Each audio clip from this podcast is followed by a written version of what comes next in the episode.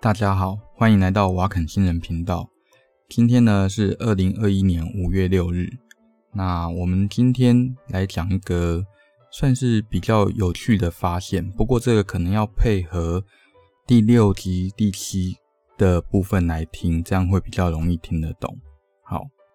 我们呢在第六跟第七集的时候，那有提到说，免疫系统基本上需要认识细菌细胞壁的一些成分，哦，那这样才能被活化。那这个细菌的细胞壁的成分呢，叫做，哎，比较重要的叫做 lipopolysaccharide，或者缩写叫 LPS，这样子，脂多糖，中文是脂多糖。凡事都有例外。那在二零一七年的时候啊，Rogan 跟 Gartner 啊这两位科学家呢，他们在太平洋的基里巴斯群岛哦，就是在二零一九年的时候跟中华民国断交，然后呢跟中华人民共和国建交的那个国家啊。不过很巧的是，就是他们在跟中国建交的两个月后，武汉肺炎就爆发了。好，这个是题外话。那总而言之呢，就是这两位科学家在吉里巴斯附近的海沟，那他们利用呃遥控的潜水艇去收集海底的这些海绵啦，哦，还有这些珊瑚礁啦、水啦、哦海星啦这些东西。那把这些东西收集起来以后，他们要干嘛？他们要培养这些东西上面的细菌。他们想看看这些细菌跟平常看到的细菌有没有什么不一样。所以呢，他们就把这些细菌带回 Boston。啊，带回那个美国的 Boston 这样，然后呢，他们就发现这些能够培养的这一百一十七种细菌里面呢，全部都是革兰氏阴性。这里简单讲一下革兰氏染色好了啦，那当做科普吧。那革兰氏染色事实上是呃在十九世纪末，呃一八八四年，那由丹麦的医生哈、哦、叫做 Hans Gram 他所发明的。那他一开始呢是用来鉴别 pneumococcus，就是肺炎链球菌跟克列伯氏肺炎哦这两个的关系。那这个东西比较特别的就是它利用呃细菌的细胞壁哦，它们的成分不同，那会吃到不同的染剂。那因为呢，革兰氏阳性跟革兰氏阴性这两种细菌，它们对抗生素的反应不一样，所以呢，我们可以根据这些细菌呢，它们对染剂的反应来决定要使用哪一类的抗生素。好，那及早用正确的抗生素，当然对病人的愈合会有帮助。那我们回到主题哦，就是说，呃，刚刚那两位科学家他们在吉里巴斯附近海域收集到的深海细菌，那全部都是革兰氏阴性的，也就是说，他们大概跟大肠杆菌的细胞壁都有一样的成分。不过呢，他们收集到的细菌呢，都是属于 Motitella 这个属，而跟大肠杆菌的那个属基本上是不太一样的。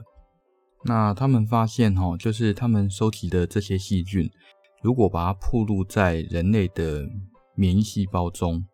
那免疫细胞没有办法，应该说只能认得不到百分之二十的细菌，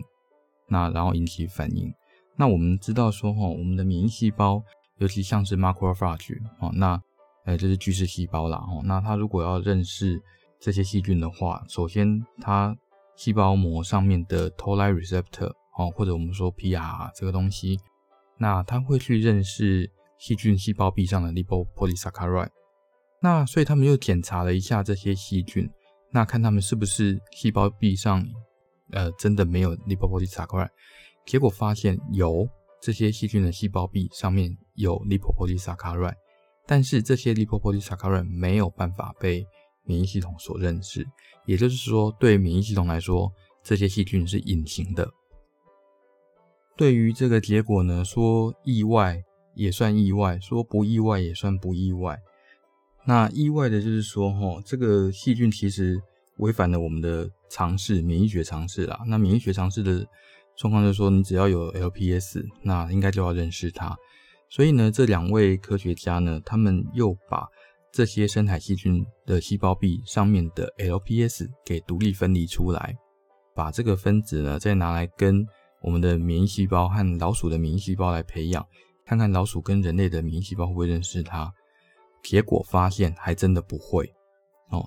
那如果出现这种结果，就代表什么呢？就是代表这些深海细菌的 LPS 它可能有一些结构，哦，或者是说有一些呃其他的辅助因子可以躲避我们的免疫系统去认识这个 LPS 这个东西。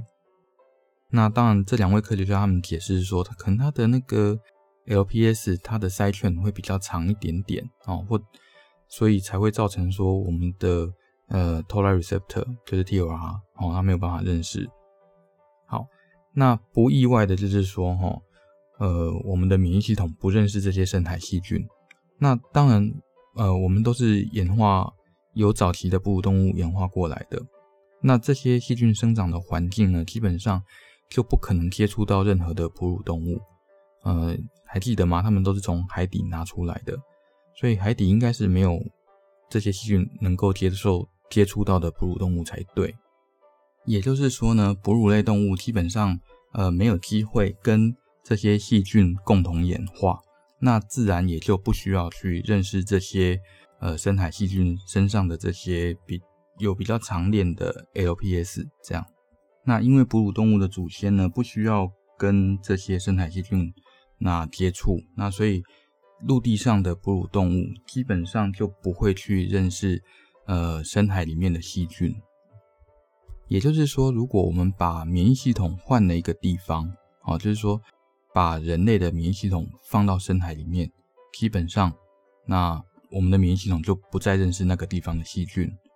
或者是说呢，我们把陆地上，例如说人类肚子里面的 E. coli 好了，就是大肠杆菌，那把这个大肠杆菌拿去跟深海里面的海星，哦，看看他们的免疫系统能不能认识它，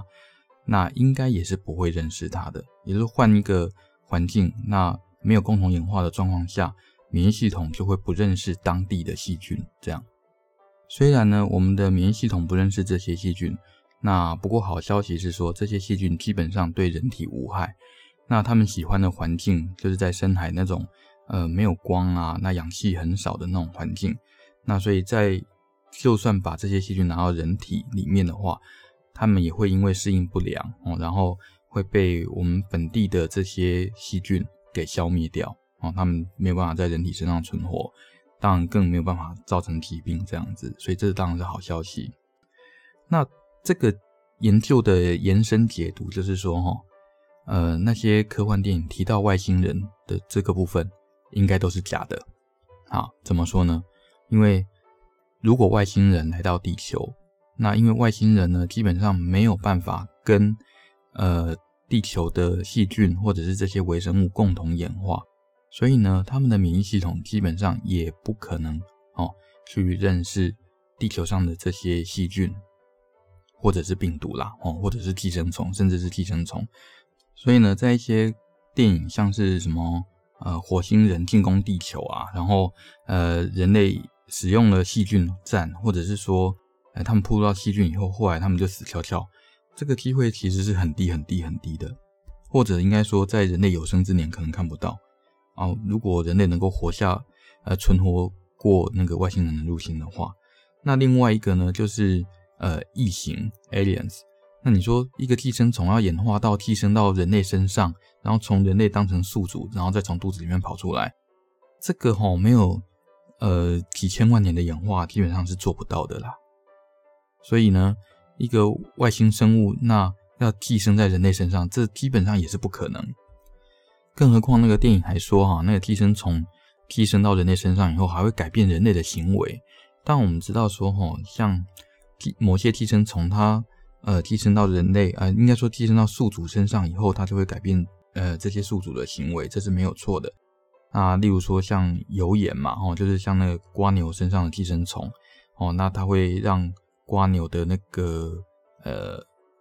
眼柄哦，就是他们眼睛的那个柄，然后会出现一些很奇怪的颜色。那当然那是呃寄生虫的幼虫在里面，然后鸟看了又很喜欢，然后就把它吃掉。吃掉以后就完成一个 life cycle，一个生命的一个生活史的一个循环这样子。好好，那这个研究对我们有什么呃实际上的用处呢？事实上还是有的哦。也就是说，我们现在可以知道说，呃，在某些状况下，那细菌是可以逃脱免疫系统的控制。那当然，呃，嗯，这样讲好像不太好。就是说，如果你要搞细菌战的话，那可能我想得到的就是说，你如果要搞细菌战的话，就是把细菌的一些 LPS，那它的长链加长，嗯、就是呃 l i p i s i d e 的那个长链加长。不过这这这是太太离谱了。好，那另外一个呢，就是假设啦，哈，我们要做 immunotherapy，就是说做免疫疗法的话，也许这是一个可行的方向。啊，今天不要讲太长好了，我们来讲一下简单的结论。那结论就是说，哈，基本上细菌跟呃，哺乳类或者跟各种生物啦，跟它要感染的这种生物，都需要经过很漫长的时间共同演化，那免疫系统才会呃认识细菌，那细菌才有办法呃经由这些 receptor 哦，呃经由这些受器，然后去攻击这个宿主。那如果没有经由漫长的演化，那甚至是说换了一个完全不一样的环境的话，